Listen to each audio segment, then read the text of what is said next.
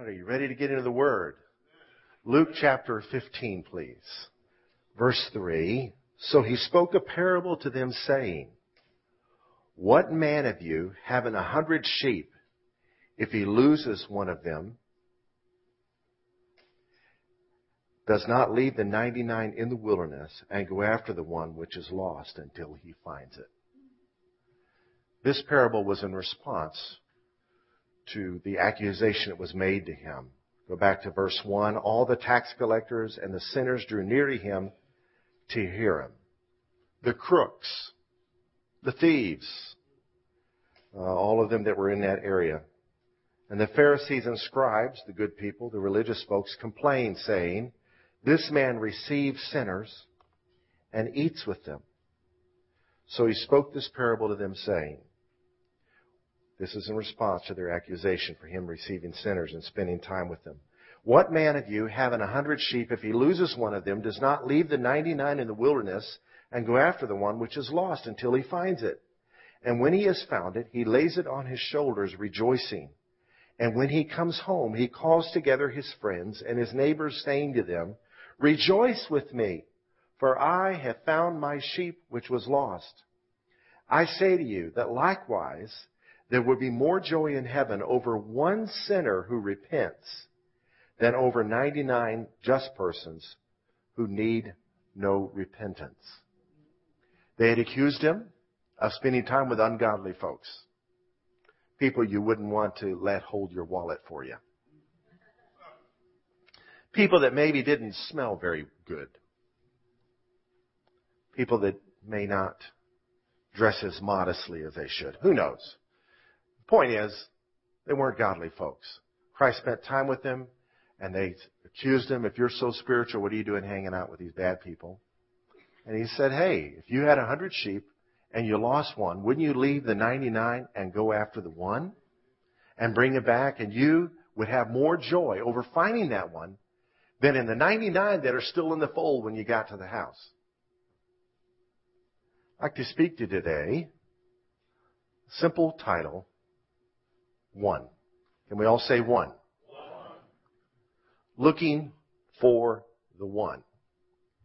We know that God is awesome. He is mighty.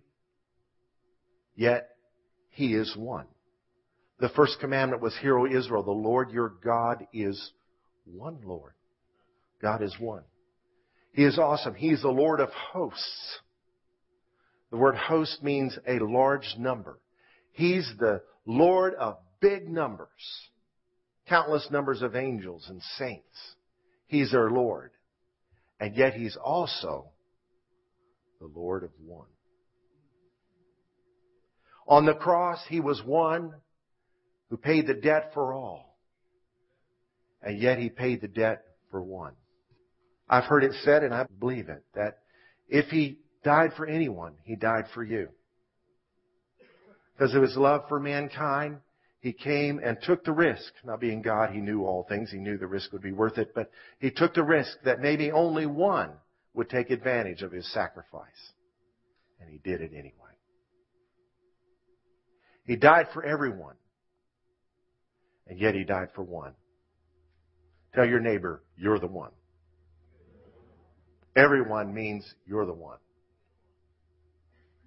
The most important number in the world of mathematics, I believe, is the number one.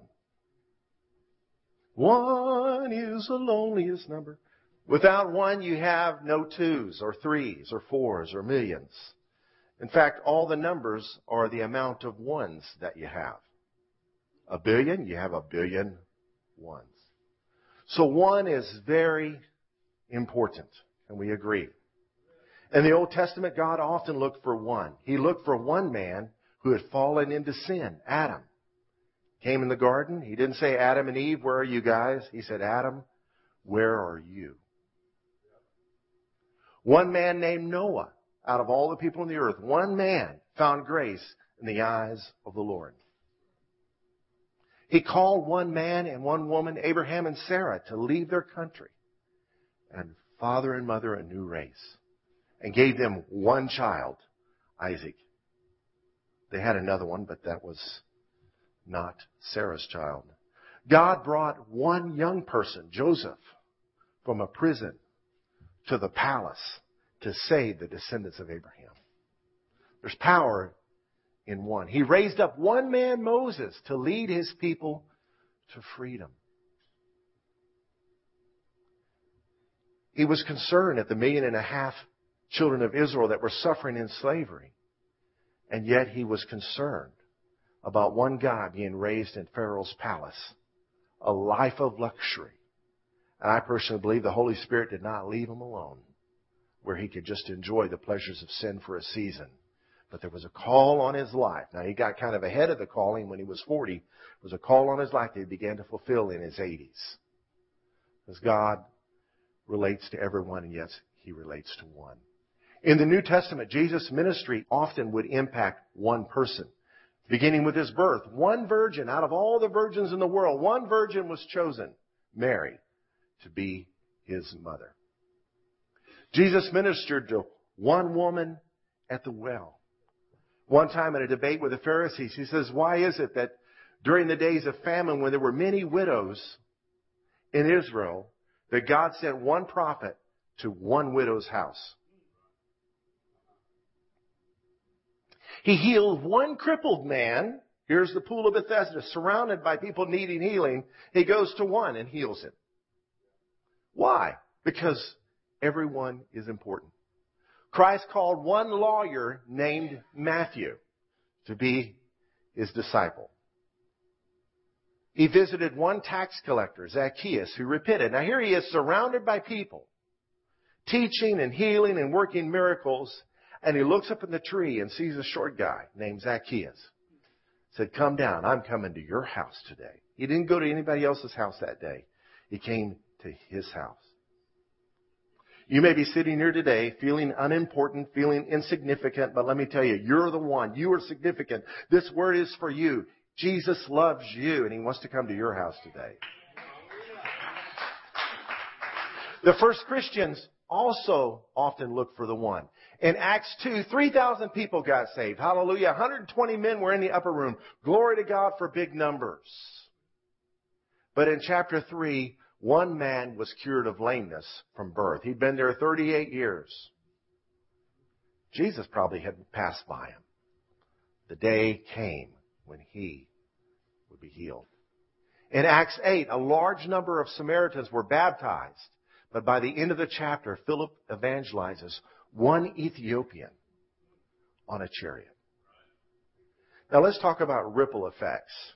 You know, you drop a rock into the water, one rock into the water, many ripples.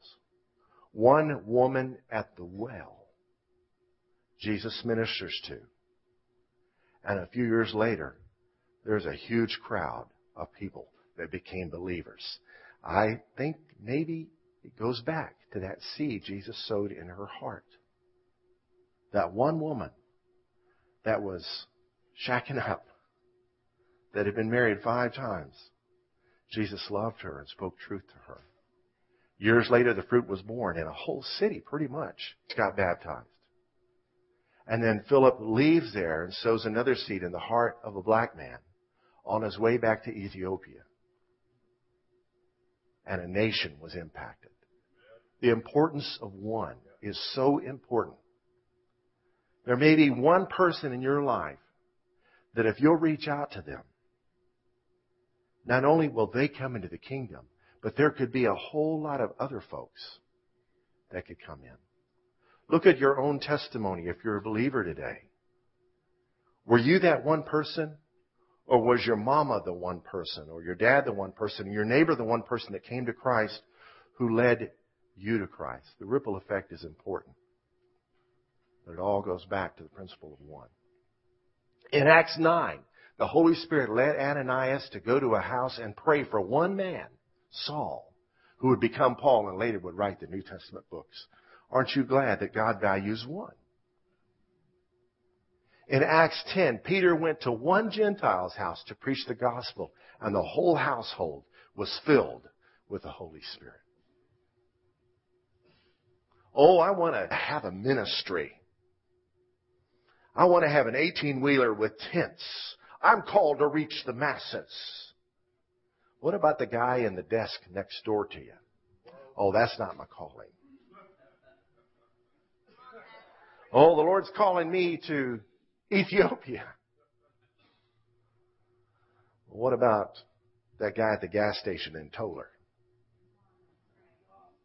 In Acts 16, after an earthquake, Paul ministers to one jailer and his whole family got saved.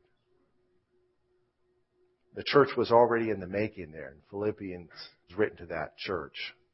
It all goes back to Paul ministering to one woman named Lydia, and one person here, and one person there, and one, and one, and one, and one, and one.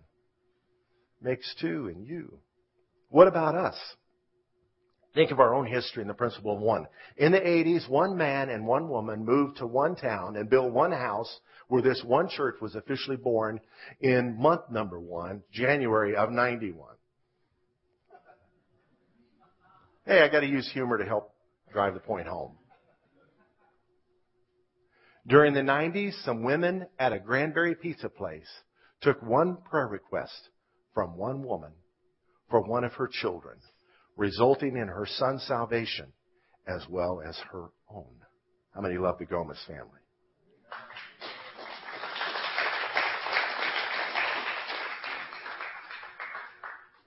And the ripple effect of that one bad boy coming to Christ has blessed many.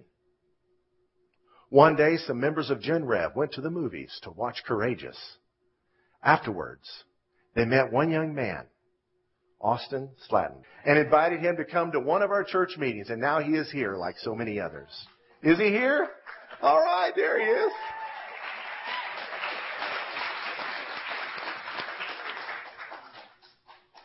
The ripple effect's just beginning with him. And some of you were the one that got invited, and then others were the one, and this whole thing works with us. I know this is simple arithmetic, but I think there's a point here. What about you and me? What about us? One day you were the one. Do you remember? Who remembers the day?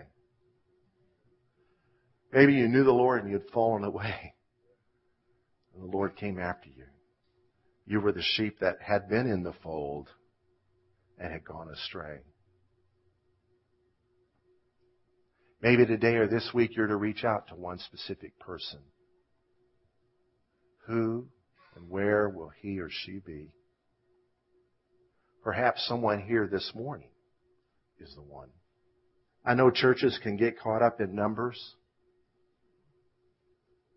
but just to say that doesn't communicate the fact that he cares about the one. He fed 5,000 men plus women and children. And yet he sent one boy home with 12 baskets full of bread and fish. He just cares about the one. He cares about you. It was a day in my life when I knew I was one of God's kids. I knew I was part of the gang. I knew I was going to heaven. But there was just something in my heart where I needed to know that He knew my address.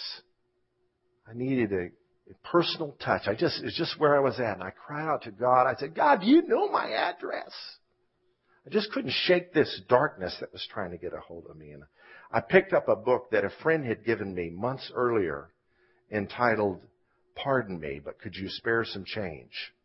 And I thought, yeah, I need some change. Change my way of thinking. This friend had written this book. This friend I saw somewhere. I had not seen him in decades. And there he was at this meeting. And he said, Hey, I just wrote a book. Let me give you a book. And thought, great. I really didn't want to read it when he gave it to me because I didn't think the guy ever liked me. So I'm reading this book about change. I'm about halfway through the book and I turn a page I'm laying down on my bed and two $100 bills fall out of the book and hit my chest. Damn, I picked them up and began to weep. The timing couldn't have been more significant. That money had been there all along. That friend did care for me. And the Lord kept it hidden from me until I was willing to change so that He could show me that He knows my address. He'll show you however He does it. It won't be just like He shows me or someone else. But He knows you. He cares about you. He's concerned about what you're concerned. Jesus ever lives to make intercession for you and me. In the world of computers, it's my understanding, binary data is based on two things, on and off, or ones and zeros.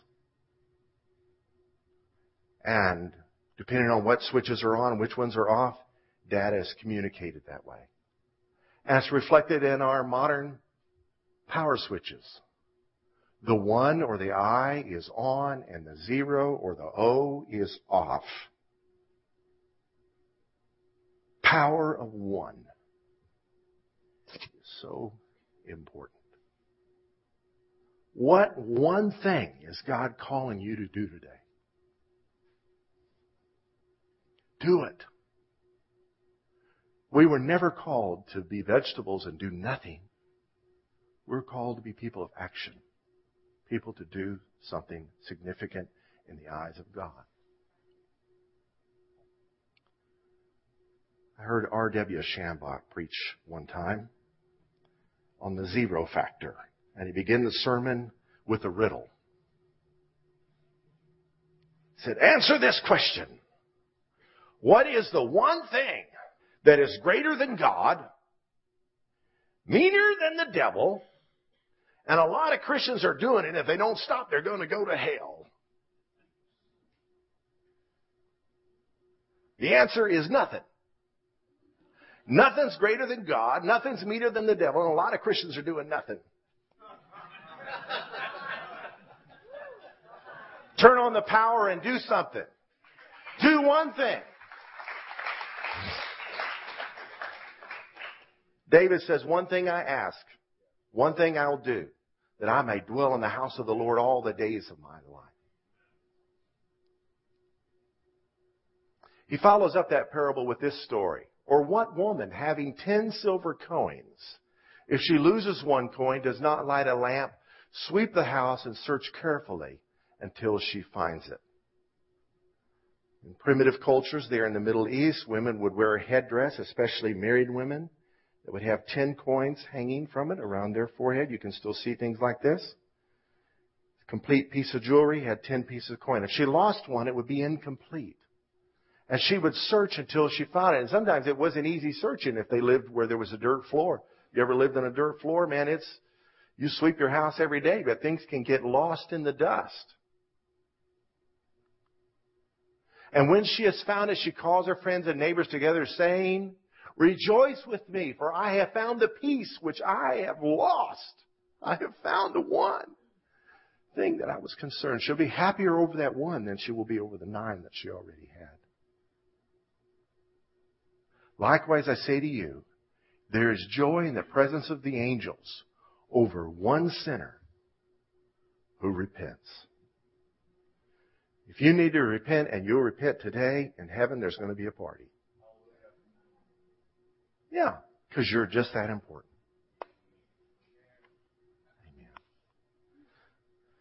All right, I think I've got the point across. My mother raised me. She's an exhorter. And we would beg her for a spanking so she'd stop the preaching. Get it over with! Question, application time. Where is our lost ones? I just want to pause. I'm not stopping. Just going to pause and just breathe a prayer. Lord, show us where our lost ones are. And if we know, bring them to our remembrance and inspire us to do something for that one. But Lord, if we're clueless, put us on the lookout today to look for that one. Amen. Where's Waldo? He has a red and white striped shirt on, and a red and white striped winter cap and round black rimmed glasses. I couldn't find him. But I'd never seen one this big before. And if you look at this artwork, this guy started drawing these in the 80s. He's an amazing artist. There's a lot of ungodly things happening in there, so I'm going to change it. this is Granbury. Out there is someone needing someone to reach out to them so that they can find the one who wants to save them. We're looking for the one. Last Sunday we began an experiment. There's a radio broadcast that we're doing, an hour long radio broadcast from 10 till 11 every Sunday morning during church.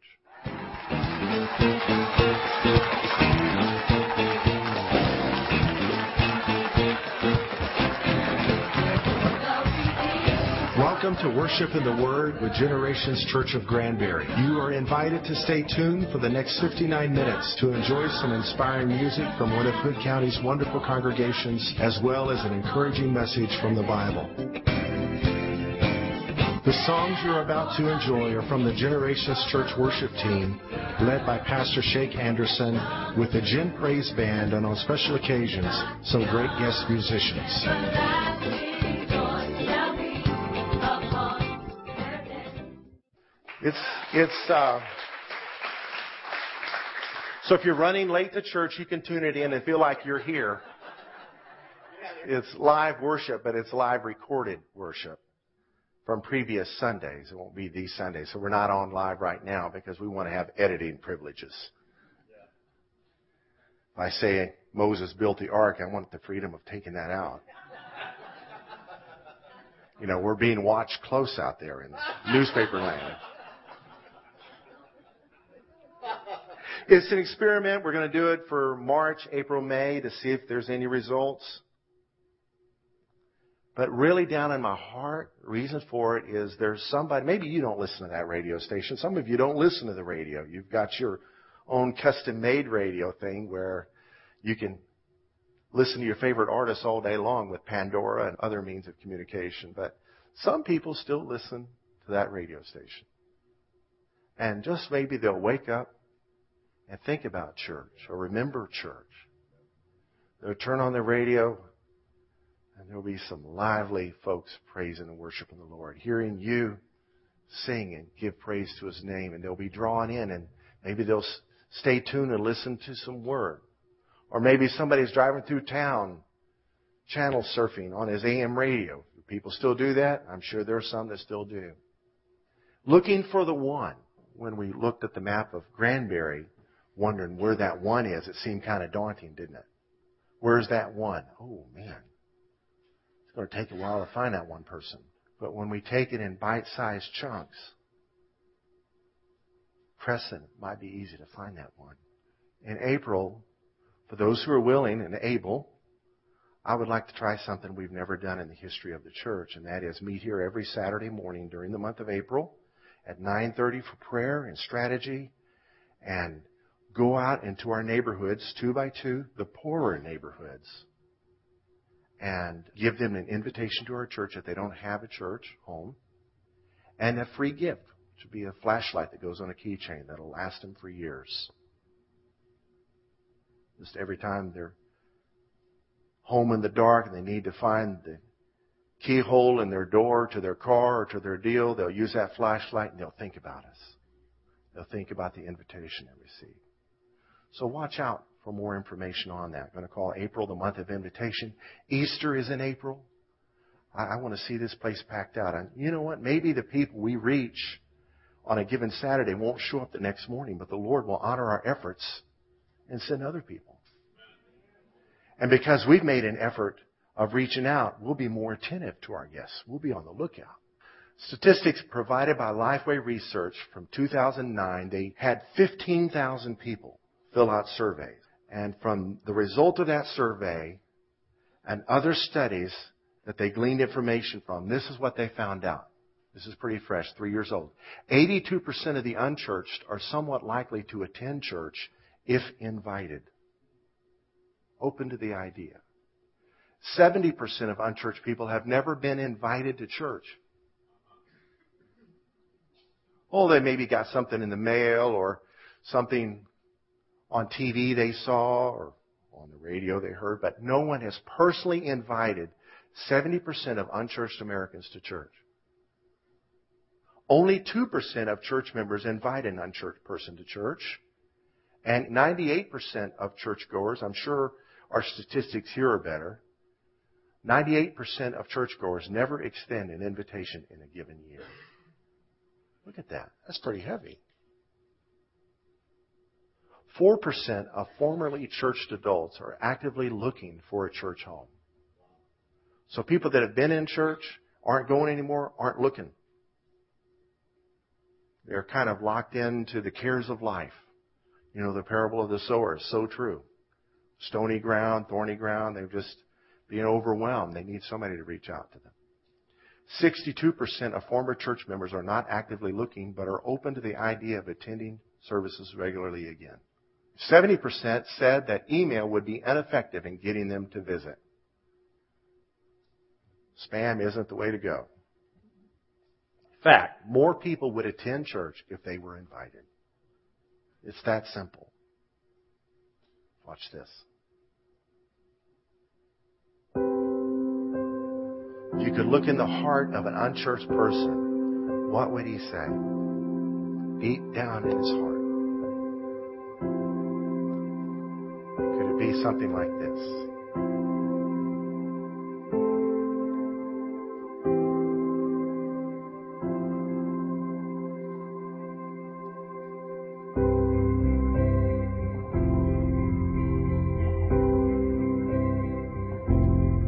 It's Going to be full. It's always full. And it'll be the same in your church, I promise. It'll be full.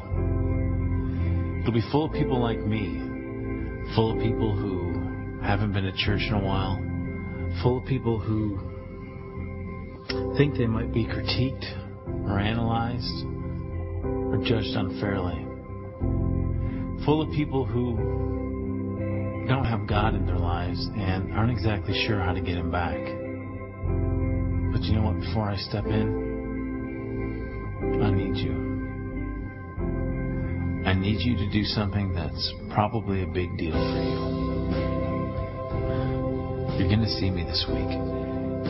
And I need you not to walk past me. And I need you to work through your fear because I'm working through mine. And I just I just need you to invite me in. And if I act like I'm not interested in going to church with you, Still, I need you to ask me to come. I need you to help me see God.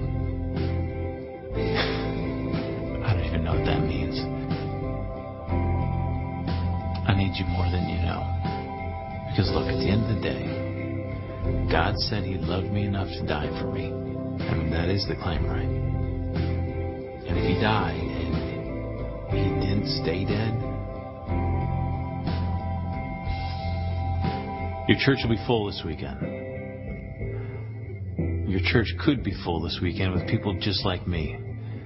Different face, different skin color, different age, sex, or social status. But make no mistake, I could be sitting right next to you. I just need you to invite me in, that's all. Nothing more, nothing less. And nothing complicated and nothing driven by guilt.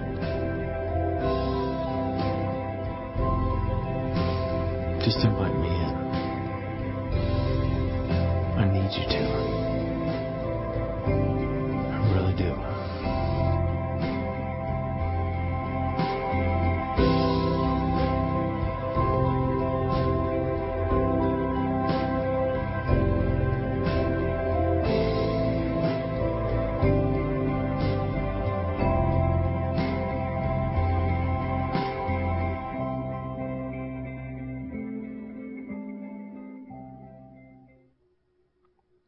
There's one lost sheep that needs to be found. May not want to be found, but needs to be found. For those who have children, have you ever had the experience of a child needing discipline? Not wanting it, but needing it really bad? People need us to reach out to them and risk being rejected, risk being persecuted.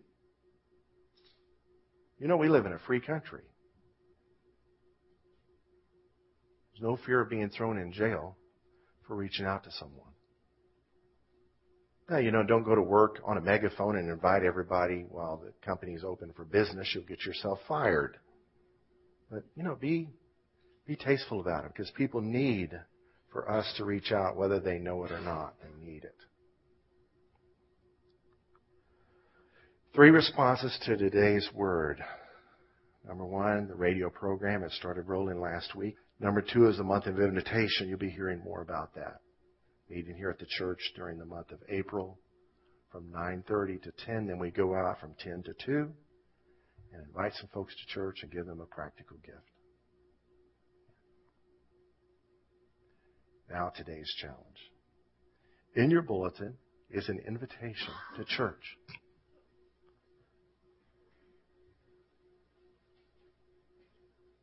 We have more. But you haven't had much sleep. We had to turn our clocks ahead, so I don't want to stretch anybody too far. But this week, could you invite one person to church? Who could do that? We made a lot of changes around here to try to be a place where you wouldn't be embarrassed to bring somebody. There was a time when maybe you'd be afraid. I don't know.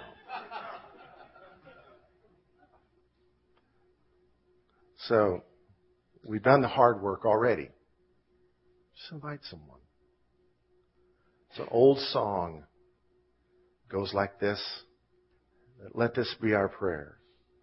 Lord, lay some soul upon my heart and love that soul through me. And may I ever do my part to win that soul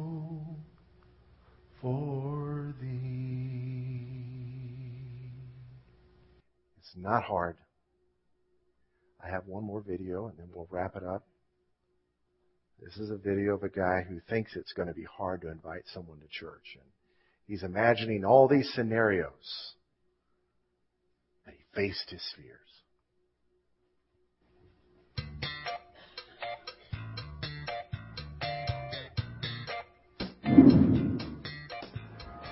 I should invite him to church. I mean, what could happen? Yeah, let's go to church. I'm Jewish. What are you saying? What's wrong with me?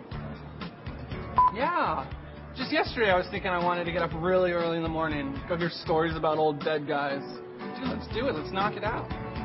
Yeah, totally. Let me check my calendar and make sure I'm clear for that.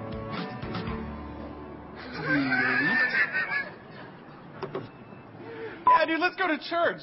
Let's party it up at church. What? What? I should invite him to church. I mean, what could happen? Hey, you want to check out church with me on Sunday? Cool.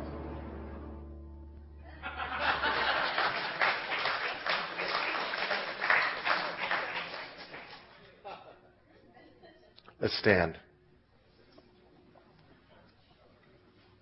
May the Lord bless you and keep you. May the Lord cause his face to shine upon you and be gracious to you. May the Lord lift up his countenance upon you and give you, yes, you, his peace. And may he lead you to find that one, even today. In Jesus' name, amen. Go get them, Tigers. Amen.